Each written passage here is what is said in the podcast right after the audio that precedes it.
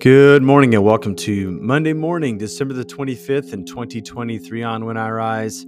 Merry Christmas, everyone. Today we're going to be in year B, and since it's Christmas Day, we call it the Nativity of the Lord. And on the Monday of the week, we'd like to take a look at the Old Testament passage, which comes to us from this week from the Revised Common Lectionary in this week of the church's calendar year. And so we find ourselves back in the book of Isaiah, Isaiah chapter 9, verses 2 through 7. So let me read that passage, provide a couple points for reflection and to spend our time praying along the theme that we find there.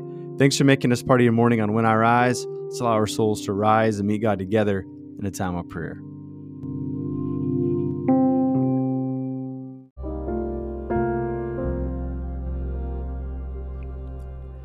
Isaiah chapter 9, verses 2 through 7. You have made great the nation and heightened its joy.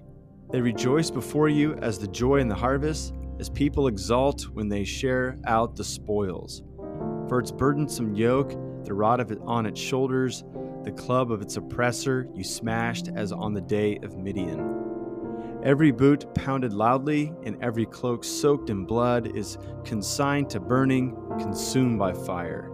For a child has been born to us, a son has been given to us, and leadership is on his shoulders, and his name is called Wondrous Counselor Divine Warrior, Eternal Father, Prince of Peace, making leadership abound and peace without end on the throne of David and over his kingdom, to make it firm founded and stay it up in justice and righteousness forevermore. The zeal of the Lord of armies shall do this. This is the word of God for us.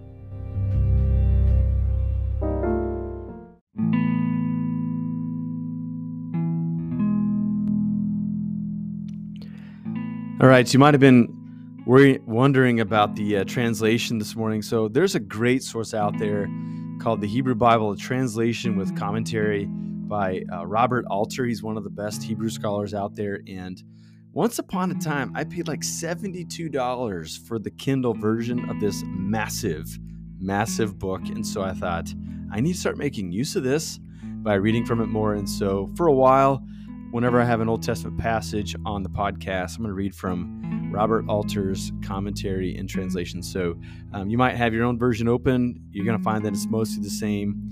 But uh, what's good about Alter is that he'll begin to tease out some of the um, different euphemisms and the different way in which the Hebrew language operates because there's just so many subtleties. And no doubt many English translations pick up on these as well. But I thought we would give some texture to the text, particularly some of these well known ones. I mean, there's a good chance if you went to a Christmas Eve service yesterday or a midnight service last night, you probably heard Isaiah 9 because it's something that we come to again and again during the Christmas season, either in Advent or during the Christmas season because it seems to foreshadow the arrival of Jesus. Now, it's just worth noting that you have to have a Trinitarian theology in order to see Jesus in Isaiah 9, because we do confess that Jesus is the second person of the Trinity. He is God the Son.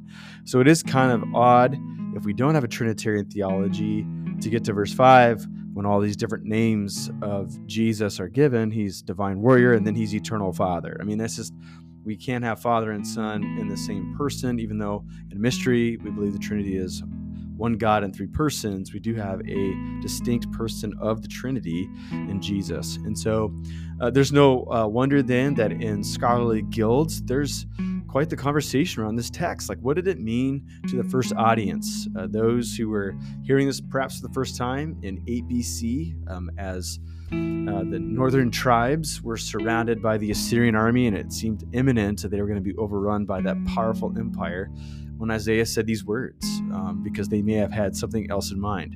Now, some of those who have a hard time seeing Jesus in Isaiah 9, they see this as somewhat of a shape of a future Messiah figure. And we do know that from about 200 BC to 280, there is a vibrant movement to try to figure out if God's Messiah was going to come. Um, once again, God's people Israel were in a mess and they needed an answer. And looking back to the place like the book of Judges, they saw that whenever they were in a mess and they would raise their prayers and their voices, God would give them a deliverer. And so, anytime they were in such a quagmire, they raised their voices and they anticipated that God would provide for them. And so, we can see this plea for a response, and then God promising a person to come in among the people of Israel who would be sufficient to help them in their time of need. We notice like some of the themes that happen in this text, right? Like this is not just a person who's going to preach sermons, but this person is going to enact some sort of a way of doing communal life. And I just want to draw our attention back to verses uh, verse 6 which says, In justice and in righteousness forevermore, this person is going to create a firm community. Um, another translation says, The government will be upon his shoulders. And so I think what I like about this text and what it, how it meets me on Christmas Day morning is that this experience that I've had with Jesus is not just Jesus in my heart, in private, giving me goosebumps from time to time, and knowing that I got a friend who hears my prayers um, as I give my request to God. But the full version of the kingdom is that Jesus, the king, is on a throne, and kings on thrones, I mean, you can't actually call them a king unless they have a territory, they have a kingdom, right? And so, what we know in a mystery is that even though Jesus may not be seen by us, he is dynamically present. And since he's dynamically present, we can witness the outworking of his kingdom. And this kingdom's different. Even in this nation that we admire and love, like the United States of America, where I'm recording at the moment, like we we love our country and we are so thankful for the benefits of being Americans. But we also have some warts along with the wonder of this uh, nation of ours, right? I hope that we can affirm that without dunking on where we live. But we, we know that we've got some upgrades to do if life could even get better than this. And so, what we long for as the people of God is not for a ultimately like a candidate who can like upgrade our life in America a little bit better, but what we long for is the king that God has installed.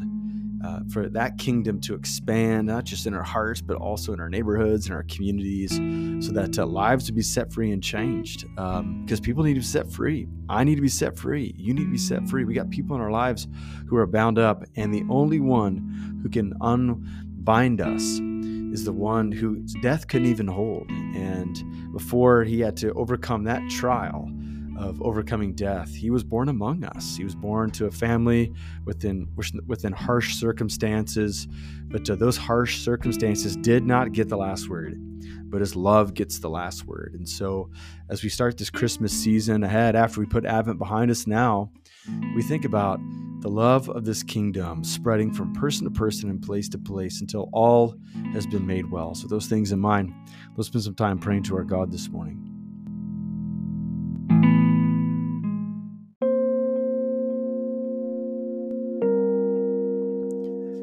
Father, Son, and Holy Spirit, we thank you for the promise of Jesus. We thank you that it was whispered, it was hinted at in ages past, but it came into great fulfillment on Christmas morning. And we thank you that Jesus' arrival, it also brought this kingdom that began to spread from person to person and place to place. We thank you that you saw fit along the way to scoop us into this kingdom, to invite us into the depth of its life.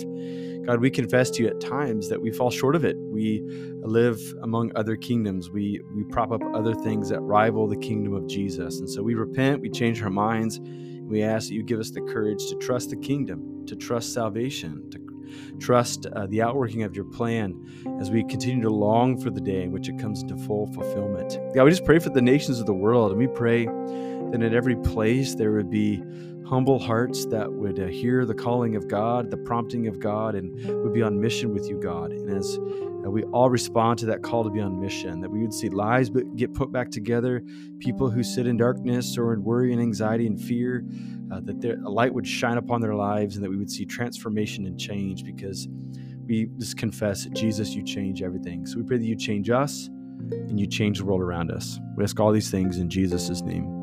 Amen.